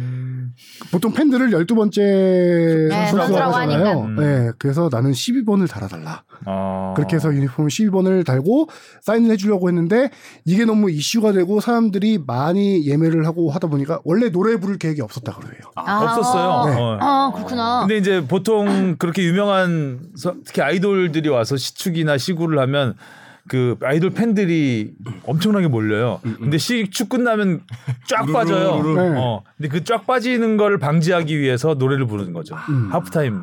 그리고 경기 끝까지 봤다고 하죠. 아. 네. 어. 그러니까 팬들이 갈까 봐. 아, 어머님들이 나- 또 축구 보시게 다 좋아하시더라고요. 앞에서. 근데 요즘 또 예. 골대녀를 하니까 저희 어머니도 저 같이 봤는데 어, 축구는 좀 볼 줄 안다 그러시더라고 엄마가. 저거 어. 패스해야지. 골대녀가 큰 역할을 음. 했어. 아줌마들이 저희 어머니도 되게 좋아하시거든요. 저희 어머니가 좀 되게 일찍 주무시는 스타일인데 골대녀 하는 날은 꼭 그것 보고 주무시고. 어 늦게 주무시네요 어, 어. 뭐 그래서 뭐 부연설명 좀 더 하자면은 방금 말씀하신 게 다 맞는 게 하프타임에 노래를 할 계획이 없었는데 노래를 한 거죠. 이 정도 팬들이 호응을 해주고 끝까지 경기 남아있게 하는 그런 것도 있고 그래서 춤까지 애프터라이크 춤까지 추잖아요. 네, 어. 왜두 개나 치명적이었어요. 저 그런 너무 매력이 잘 뭔지 치시던데? 몰랐어요. 어, 그러게요. 저도 저도 흠뻑 빠졌습니다. 저도 임영웅 씨를 잘 몰랐는데 이제 트로트 가수로만 그냥 네, 저도. 알고 있었는데 춤도 잘 추고 기가 어, 아주 많으시더라고요 예, 아니 거의 급이 이게 아, 상상을 음, 초월하는구나. 월드 클래스구나 거의. 저도 몰랐는데 임영웅 씨가 직접 팬클럽에다 글을 남겼다고 그래요. 음. 축구장 올 때 축구 문화를 다 줄- 존중해 주세요. 음. 어, 오실 때 뭐 끝까지 남아서 응원해 주세요. 이런 식으로 음. 글을 남겼고 음. 팬클럽 자체 내에서 공지글을 올렸다라고 해요. 그 임영웅 씨 팬클럽 상징색이 하늘색이래요. 그렇지. 네, 그건 대구 상대 지금 경기였으니까. 대구 대구가 대구. 하늘색 갖고 오지 말 것. 그 다음에 음식도 웬만하면 싸우지 말고 현장에서 사 먹을 것. 그 다음에 와 대박이다. 지역 FC도 대박 쳤다 진짜. 그 다음에 그러면 뭐 티켓뿐만 아니라 어마어마했겠네. 얼마 사주셨을 텐데. 아니 그리고 그 서울 유튜브에 임영웅 씨그 하프타임 공연 있잖아요. 그 영상이 150만 뷰를 넘겼어요. 아, 그거- 인동 올라가고. 어 그걸로 이제 약간 일부 팬들은 FC 서울이 약간 노저었다, 약간 그 수익을 낸다라고 생각할 수 있는데 저도 이 부분 물어봤어요. 어 엄청나게 수익 날 수 있는 거 아니냐 그랬더니 그 하프타임 쇼가 170만인가 그래요. 와 또 올라갔고 더 아. 올라갔고. 유튜브 조회수가 와. 하나도 수익 서울의 구단에 올 수가 없대요. 왜? 음원이 음악- 있기 때문에 아, 저작권 아, 맞네, 맞네. 때문에 그걸 하나도 그러네. 올수 의문이 없다. 음. 있네. 저작권 때문에 안 되겠구나. 저작권 때문에 하나도 서울에게 올 수 없지만 맞아. 그거는 이제 누구한테 가요? 그 그 그 음원 저작- 음원 음악 그 수익이 안 나요. 베프시 서울로 안 가고 음. 이제 그 노래를 소유하고 있는 아, 아, 네. 그쪽으로 가게 돼요. 네. 네네네. 그거 어떻게 다 이게 분배가 되나 보죠. 네, 그게 AI가 다. 나 나 아. 그거 거- 그 구분해요. 네. 어. 그리고 뭐 그 팬클럽들이 그 축구 문화 존중해 달라. 그, 끝까지 남아서 봐달라. 끝이 끝나고 나서 쓰레기 모자 정리해서 가달라. 그러니까 그 사진 봤는데 어. 깨끗하더라고요. 자리가. 일본 선수 라커룸 치고 가는 것처럼. 근데 어. 너무 깨끗해. 그래서 네. 대단하다. FC 서울 관계자들뿐만 아니라 FC 서울 팬들도 이번에 임영웅 씨 이번 일로 인해서 되게 많은 팬덤 문화에 대한 충격과 새로운 프레시함을 좀 느꼈다라고 어. 맞아요. 해요. 이번 그 시축을 계기로 이명웅이라는 그 인물에 대한 그 이미지 더 네. 와, 좋아졌죠. 훨씬 그러니까 본인도 굉장한 그 득을 본 거 봤을 거예요. 시축을 근데 함으로써. 그렇게 어머님들이 임영웅 씨 말을 잘 듣는다고 맞아요. 하잖아요. 그래서 자녀들이 막 건강 검진 하세요 이런 말 좀 제발 해달라고. 어, 막 그렇게 맨날 맞아 맞아. 네. 그런다고 하더라고. 네, 네, 아니 그래서 하신다고. 서울 측에서도 안전 문제가 있기 때문에 임영웅 씨에게 스카이박스 VIP석 있잖아요 유리 어, 어, 있는데 음. 그쪽 자리를 제공해 줬다라고 했는데 임영웅 씨가 그냥 앉겠다. 음. 그냥 나는 관용성이 않겠다 팬들을 믿은 거죠 왜냐면은 팬클럽에서 그 회장단이 절대 임영웅 씨 가수에게 다하거나 사진 찍어달라고 하지 말기 이런 거 공지를 때렸다고 아. 어. 해요 근데 저 편안하게 보시던데요. 팬들을 팬들을 믿었던 거죠 와. 편안하게 그 이승열 선수와 같이 앉아가지고 보고 혹시나 해서 예비로도 거기 비워놨대요 스카이박스를 그런데도 음. 끝까지 남아서 경기를 관중석에서 보고 거기가 바로 기자석 옆에 있는 테이블석이거든요. 음, 음, 사람들이 쉬는 근데 구단주 같다. 이명웅 아. 씨 네. 노래 대표곡이 뭐죠? 어, 저 다 모르죠. 음. 사랑은 듣네. 저도 근데 트로트 워낙 안 듣고 네, 저도 뭐 그런 한참 그거 안 방송 봐가지고 유행했을 몰라요. 때도 안 봤는데 음. 근데 이로 인해서 저 같은 막 20대 남자들도 한 번 더 음. 보게 되는. 이래서 이명웅 이명웅 하는구나. 저도 솔직히 임영웅 씨를 잘 모르다가 이번 계기로 아 진짜 대단한 음. 국민 아, 또 가수구나. 개인사 안타까운 개인사도 있고 또 효자 아 그래요. 예. 어. 그러니까 호러머니 호러머니 호러머니 밑에서 자랐고 아. 어머니가 미장원 미용실 하시는데 저 들은 얘기예요. 그 미용실이 난리가 났다고. 음. 어 이명웅 씨. 그러니까 또 어머니한테 효심이 가득해서 음. 또 어릴 때 뭐 또 축구도 했던 걸로 얼핏 잘 차던데요? 네, 음, 하다가 잘 차더라고요. 네, 왼발로. 어, 맞아요, 맞아요. 뭐 축구 클럽을 같이 활동하고 있으니까 키가 워낙 잘. 잘- 아 저는 축구 기자로서 찡했던 것 중에 하나는 두 가지. 한 가지는 축구화 신고 들어왔던 거. 네. 시축을 하고. 네. 그리고 그 공연도 축구화 공연도? 신고 공연도 있잖아요. 아. 공연도 댄스 클럽까지 모두 다 축구화를 신겼어요. 아, 잔디 잔디 망가지- 다친다고. 잔디 망가진다고. 아 진짜 미담만 나와요. 머리부터 어, 발끝까지. 그러네. 어. 대단한데요. 흠이 없어. 아, 축구 문화를 존중해달라고 한 게 약간 그런 것도 본인이 생각을 하고 간 걸 테고 공연 주바페도 끝나고 시축해봤죠. 네, 축구 신고 왔어요? 네. 어. 전 유니폼 다 입었어요 위아래로. 따봉. 네, 축구하면 여덟 개인데 어. 풋살하면 여덟 개예요 어. 저. 음. 근데 사실 이제 이런 게 막 상반되는 게 흔히 막 시축이라고 하면은 뭐 관심 없는 뭐 정치인들이나 뭐 이렇게 고위층에 계신 분들이 와서 그냥 공 한번 뻥 차고 뭐 이거 또 판넬 나눠주고 뭐 이런 게 가운데 사실 팬 사진 입장에서는 저 뭐 축구 관심도 없는 사람들이 와서 성공동이죠. 저러나. 어떻게 보면. 네, 근데 진짜 요런 진짜, 어, 축구에 대한 사랑이 진짜 있는 사람이 와서 하니까 음. 어, 너무 좀 그런 찡한 네, 아니, 모먼트가 있어요. 마음속으로 이 정도면은 진짜 모든 구단 다 순회하면서 한 번씩 해주는 진짜. 전국 좋지 않겠다라는 생각 좀 들어요. 근데 FC 서울 팬이라니까. 네. 아, 그러긴 한데 K리그 전체 발전을 위해서는 전국투어 한 번만. 전국투어 한 번을 해도 여기 괜찮겠다는 홍보팀 생각이 아니 뭐 홍보대사. 맨시티 초청한 그 올스타전 경기나 뭐 이런 경기 같은 경우 그러면 또 엄청난 팬들이 몰리겠죠. 티켓팅 힘들어서 안 돼요. 티켓팅 진짜 힘들 듯. 자 K리그 얘기하면서 임영웅 선 임영웅 임영웅 선수래 임영웅 씨 얘기만 근데 이번 10분 한주는 동안 했어. 10분. 임영웅이 다 있으니까. 들어요. 맞아요. 제일 메인 이슈였던 것 같아요. 이번 주- 지난주말은 아, 진짜 지난- 임영웅이 다 했다. 네. 임영웅이 다 했죠. 그래서 그런지 서울이 아주 시원하게 이겼습니다. 아, 삼대 영. 아, 3대 0. 황의조 선수, 이명웅 친구, 영웅 네. 친구 황의조 선수가 K리그 복귀골을 터뜨렸고 어, 대구가 만만한 팀이 아닌데 3대 네, 완전 0으로 아주 끌려왔어. 예. 세징야의 공백이 아무래도 너무 컸죠. 아, 세징야가 음, 이- 세징야 다쳤어요. 이전 네, 또? 경기부터 그 이 서울전 전 경기가 인천전인가 그랬을 거예요. 제가 저기 미국가 있는 동안일 텐데 음. 세징야 두 골 넣은 그 경기인가? 아니요 아니요. 그 세징야가 전경기인가요? 그 이후에 햄스트링을 다쳐가지고요. 아. 어, 이 경기까지 못 나왔었는데 그 공백이 너무 컸고요. 대구라고 하면 확실하게 아니 아니. 역습 축구의 팀이잖아요. 네. 근데 이제 세징야가 빠지면서 그 속도가 좀 줄어든 데다가 이날 경기에서 아닉스 감독이 박술과 오스마르 선수를 윗선에다가 좀 올려버렸어요. 음, 음. 오스마르 선수가 중앙 수비수 보곤 하는데 이번에 약간 미드필더로 올리면서 오스마르가 위에서 대구의 역습을 사전에 다 차단을 하는 거예요. 아. 음. 완전 중원을 장악했죠. 네. 이날 가로채기만 12개를 했어요, 오스마르 선수. 어. 아, 저희 그리고 그날 경기장 갔을 때 저희 어- 앞쪽에 어머님 두 분이 앉으셨는데 그 아무래도 지금 익숙한 선수가 기성용이나 아, 뛰시던 분들이요. 예, 예, 막 같이 뛰시던 분 막 사진 찍고 또 그 하얀 장갑 끼시잖아요, 또 어머님분들. 하여튼 그렇게 지금 귀용귀용하게 계셨는데 그 한 선수의 플레이를 보고 흠뻑 빠지셨습니다. 바로 백종범 선수, 아, 음, 골키퍼 골키퍼. 백종범 선수. 아. 너무 잘 막아서 예, 좀 잘 막았죠. 네, 서울이 이- 요새 이제 그 수문장에 대한 고민이 좀 있었는데 좀 그 갈증을 해소하게 한 활약들이 좀 있었죠. 전반에 3골을 넣은 게 서울이 2017년 이후에 5년 만이라고 하더라고요. 와 분위기 제대로 탔네요. 그러니까 이명훈 선수가 할로세비치 아, 브리킥 브리킥골. 진짜 꼼짝도 못했잖아요 골키퍼가. 기가 막혔죠. 임용호의 왼발이 이어받은 파로세비치의 왼발. 아, 다 이명웅으로 가는 거야. 그렇죠. 팔로세비치 골도 그 오스마르 선수가 피해줬나요? 수비벽 사이에 있는 걸. 예, 완벽하게 네, 약속된 플레이였던 것 같아요. 피했던 것 같아요. 아니 하프타임 후에 왠지 그 팬들이 이명웅 씨한테 다 관심 집중될까봐 전반의 모든 경기력을 다 쏟아부은 것 같아요. 하프타임 쇼하기 전에 우리 다 보여주자. 어. 빨리 집중됐을 때. 이렇게. 자 이러는 와중에 주바페가 또 오타를 하나 찾아냈죠. 대구 아무리 서울이 이겨서 기분이 좋다 그래도 그렇지 최원건 감독님을 최원건 감은 어디요? 이렇게 아, 최원건 독- 감은 아. 독을 빼트려 빠뜨렸어요. 아, 은을 뺀다는 게 독을 빼버렸네. 아 은을 뺀다는 게 또. 네, 감독은에서 그냥 은을 뺄라 그랬는데 독을 빼버렸어요. 아 감독은에서 조심해 사면 안 되는 거나요. 아, 예. 아, 너무 웃기네. 자 이제 서울 얘기 그만하고요. 네. 그 다음에 이제 수원 FC. 야 대전이 무패 달리고 있었는데 와. 사실 2대 0으로 대전이 앞설 때까지만 해도 아이고 뭐 경기 끝났네 음. 이 느낌이었는데 어 정말 드라마가 펼쳐졌습니다. 네. 간만에 수원 FC다운 음. 경기했다라는 생각이 들더라고요. 수원 FC가 지난 시즌부터 많이 먹으면 더 많이 넣고 이기는 팀이었거든요. 음. 보는 이 입장에서 재밌는. 어, 너무 재밌는 경기였죠 이 경기. 이용 선수가 또 아주 네, 골을 오랜, 오랜만에 넣었어요. 골을 넣었고요. 네.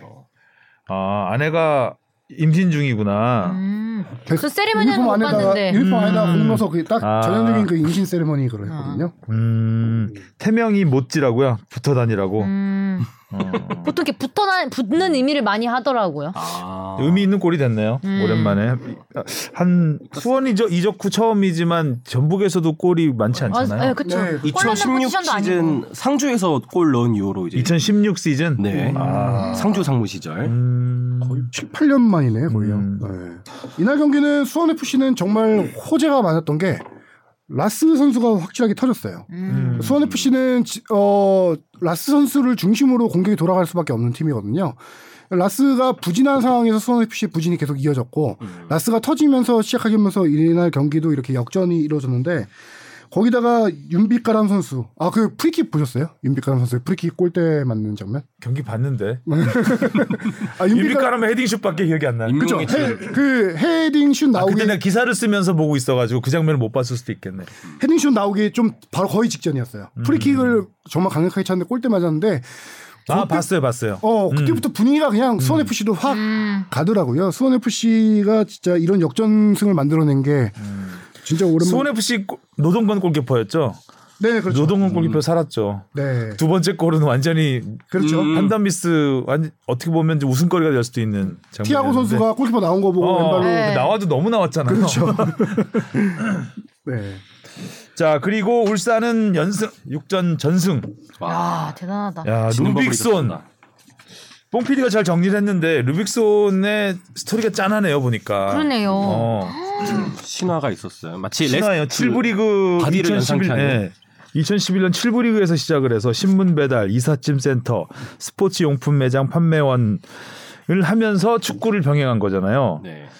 2018년에 2부 리그로 2부 프로 진출을 했다고 하면은 이때가 25살. 그죠? 5년 전이니까. 음. 25살에 2부 리그, 2부 리거로 데뷔를 한 거죠. 예. 아.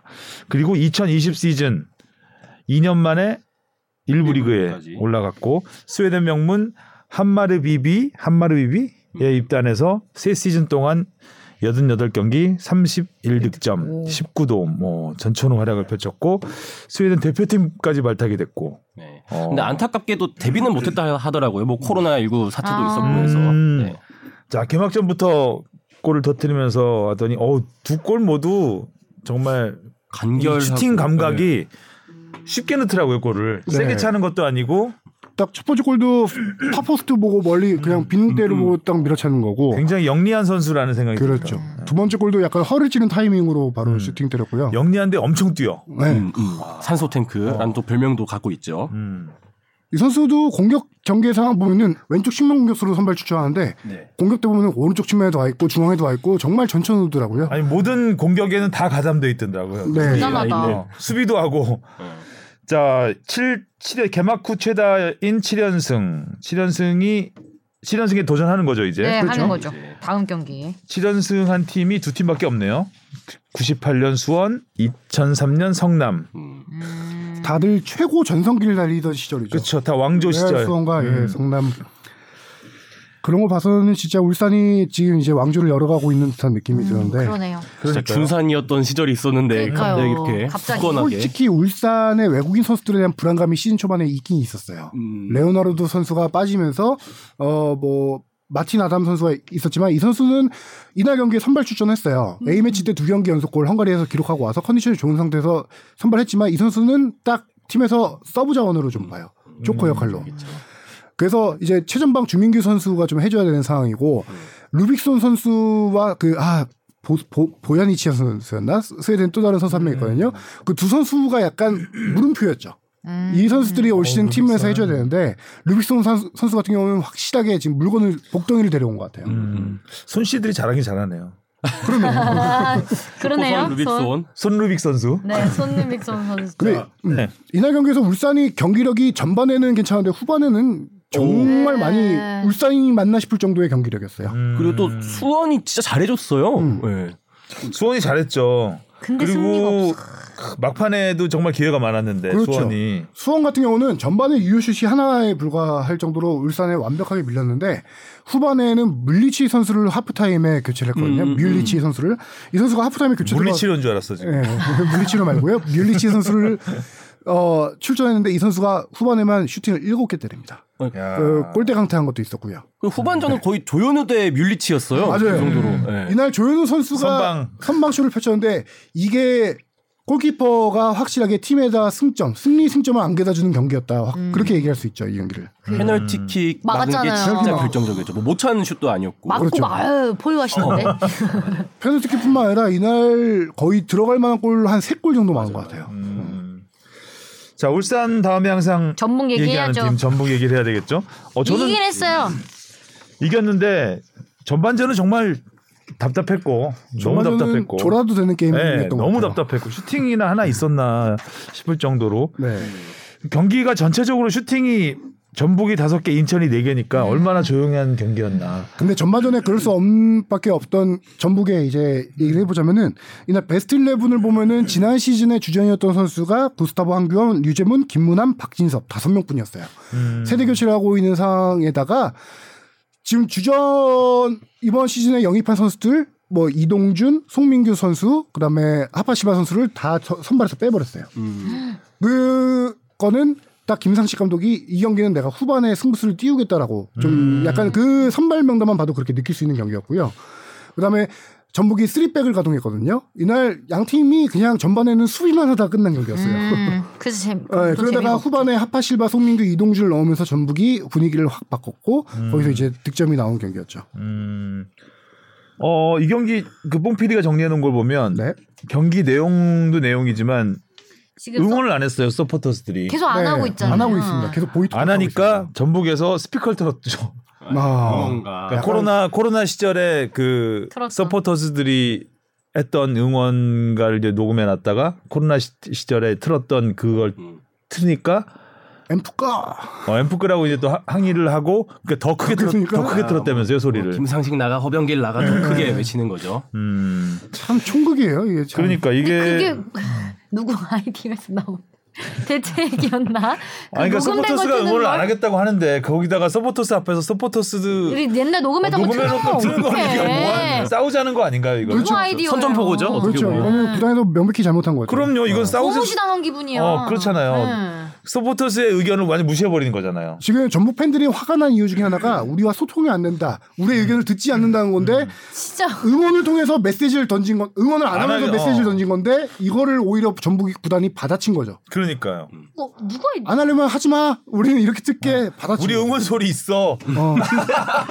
아니, 너무 유, 안 오셔도 됩니다. 우리 응원가 틀면 됩니다. 그거 그런 느낌도 아니고 진짜 안, 이거는 왜 그렇게 할까요? 어 이건 좀 누가 누군가 책임을 져야 되지 않을까 싶네요 이 부분은. 이거는 굉장히 큰 판단 미스 같고 음. 좀 경기 내용보다도 좀 너무 어이가 없어서 그러니까 어. 뭐 이겨도 선수들도 앰프를 웃지 앰프 못하고. 소리를 더 키웠다는 게 너무 네. 어이가 없어요. 그거는 진짜.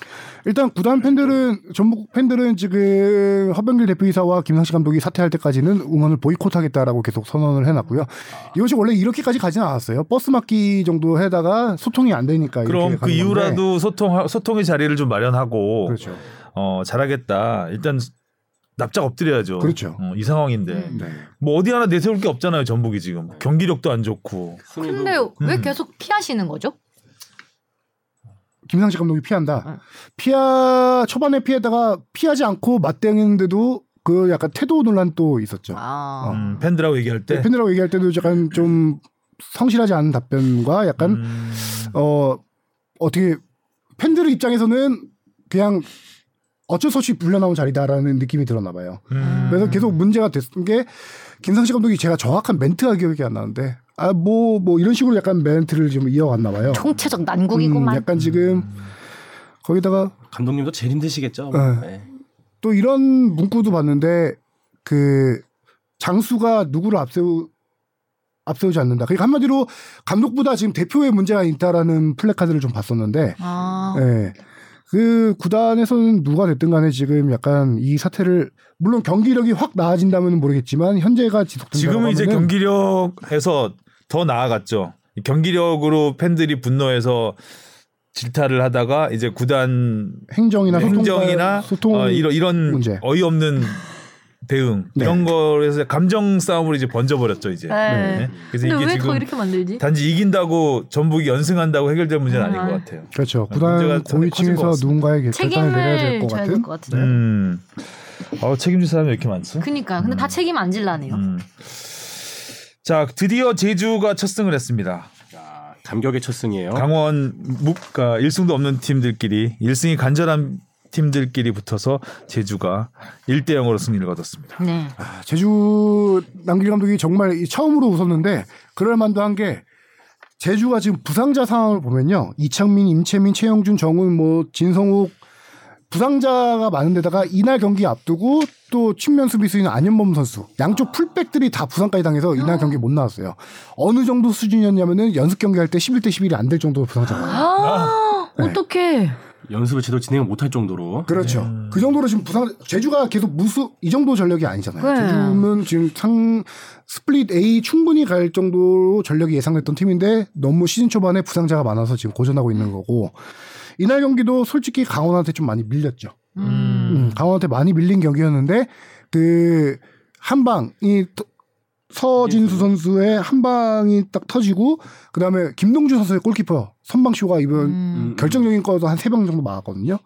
그렇게 해서 억지로 꾸역꾸역 거둔 승리인데 음. 이 두 팀의 문제는 올 시즌 확실하게 공격력이에요. 음. 제주는 지금 여섯 경기에서 네골 이날 아. 강원 전봉을 포함해서 네 골 넣었고요. 더 문제는 강원은- 아. 강원인데 여섯 경기에서 세 골 넣었습니다. 그중에서 갈레고 선수가 한 골 넣었고요. 김진호 선수가 한 골 넣고 나머지 한 골이 자책골이에요. 아. 지금 두 팀의 문제가 이제 최전방에 있는데 이날 경기도 서진수 선수의 골 한 방, 1대0 밖에 안 터질 정도로 공격 작업이 잘 안 됐던 경기였어요 양팀 다. 음. 근데 뽕 PD 네. 강원 난에 오빈공이 뭐예요? 어? 오빈공이 뭐예요? 오빈공에 시달리고 오- 오타라고 아, 빈, 빈공의 빈공의 시다. 오자를 왜 들어간 건가요? 예고작 오- 오타에 오- 예고작 오타- 오타에. 오타에 오. 어? 빈공에 시달리고 음. 예. 빈공에 시달리고 첫 승리가 미뤄지면서 조급해졌다. 근데 오빈공에 시달리 어, 오빈공 씨가 있나?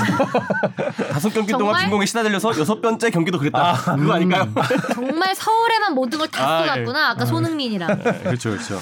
자 그리고 광주의 돌풍도 살짝 사그라졌습니다. 포항이 포항이 이겨. 단장 포항이 대결이죠. 기동 매직이 있잖아요. 기동 타격대라는 표현을 쓰나요? 뭐 종종 쓰죠. 요즘엔 잘 안 쓰긴 하는데요. 아. 왜냐면 기동 타격대가 다 나갔으니까. 그렇죠. 다 이적했으니까 네. 기동 타격대 괜찮네요 표현. 근데 이날도 김기동 감독의 용병술이 확실하게 효과를 본 경기였고요. 참. 고영준 선수가 대단해. 교체 출전하자마자 3분 만에 음. 첫 득점을 터뜨리죠. 그러니까 이 교체하시는 카드들이 다 엄청 좋으신 것 음. 같아요. 네. 그리고 경기장 내에서도 그때 그때마다 벌어지는 상황에 대한 대응이 너무 좋은 거죠. 음, 그렇죠. 뭐 전술 유연성이 워낙 네. 탁월한 감독이죠. 후반에서도 뭐 제카 선수가 여러 골 뭐 많이 돕고 뭐 이 경기에서도 골은 득점 없지만 아 득점하지 않았지만 어 그 이외의 상황을 되게 많이 만들어줬는데 특히 또 뭐 제카 선수를 측면에 좀 세우게 하면서 막 이렇게 공중볼을 따내게 하는 이런 또 에, 방법을 김기동 그게 감독이 이제 제카 선수와 이호재 선수가 나중에 투입됐을 때 변화인데 음. 광주가 워낙 지금 돌풍의 팀인데다가 양쪽 측면으로 올라오는 움직임들이 좋아요. 음. 그거를 이제 이호재 선수를 투입해서 양쪽 측면까지 그렇게 막아버린 거죠. 그걸 김기동 감독이 그렇게 전술 유연성이 큰 감독이고 이번에 김기동 감독의 효과라고 할 수 있는 게 올 시즌 6경기에서 몇 골 넣었죠? 어, 6경기에서 10골 넣었는데요. 제가 이거 한번 분석해봤더니 교체한 선수 교체 출전한 선수가 6골 넣었어요.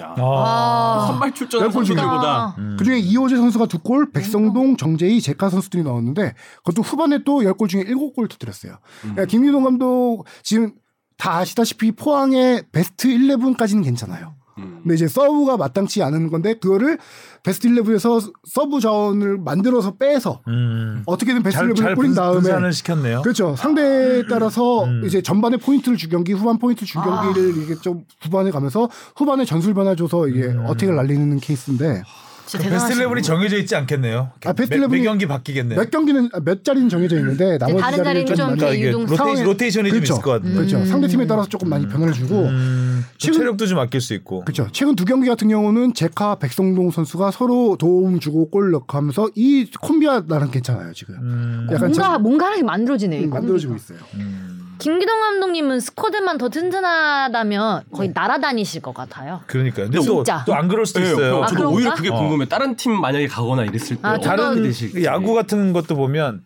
김상훈 감독이 대표적인 예였는데 예전부터 약팀을 강하게 만드는 건 되게 잘하세요. 근데 강팀을 유지하는 걸 그러니까 슈- 스타 군단을 맡았을 때는 오히려 그만큼의 플러스가 안 되는 경우가 많았죠. 그래서 예전에 그 삼성 삼성 라이온스 한참 우승 못하고 항상 우승 전력인데 우승을 못해서 감독을 가장 많이 바꾼 팀 중에 하나거든요. 그 팀에서 김성훈 감독이 그 팀 맡았을 때도 우승을 못했거든요. 그래서 김기동 감독 같은 경우는 이번에 벤투 감독 후임으로 국내 리스트 10명 중에 한 명이 있었어요. 차기 감독 후보로. 항상 김기동 감독은 축구계에서 주목하는 감독이거든요. 그래서 예전에 뭐 올림픽 대표팀부터 대표팀까지 코치들을 맡아왔었고 있는데 이 감독의 이제 한 가지 딱 물음표가 있는 게 뭐냐면은 빅클럽에서 이 유명한 선수들을 케어할 수 있는 그게 능력. 또, 그거- 또, 또 다른 부분이죠. 그게. 스타를 다룰 줄 아냐. 어, 또 다른 지도력이죠. 그 아. 검증이 이제 예를 들어 빅클럽 가서 그것까지 통한다 하고 하면은 저는 충분히 차기 뭐 차기가 아니고 차차기라도 대표팀 감독까지도 충분히 갈 수 있는 분이라고 그렇죠. 생각해요. 네. 궁금해요, 저 약간. 빅클럽에서 성공을 할 수 있느냐 그거는 한번 김기동 감독이 검증을 해야 네, 돼. 네. 검증을 해야죠. 계속- 그러니까 구단의 전폭적인 지원을 받으면서 네. 최정상을 유지할 수 있느냐. 음, 궁금해, 궁금해. 압도적으로 막 이런. 그게 이제 대표팀에서 선수들 네임 있는 선수들을 어떻게 그것까지 하면 매니지먼트하는 능력 거의 있느냐를 뭐 검증해야 되는 거기 때문에 최고의 지도자가 되는 거죠. 손흥민, 그것도 김민재 다르구나. 같은 선수들을 다룰 수 있을까 이런. 네. 그러니까 왜냐하면 이제 홍명보 감독 같은 경우는 워낙 스타 플레이어 출신이기 때문에 이제 스타들을 카리스마. 다룰 줄 알죠. 음. 대표팀 주장도 많이 했고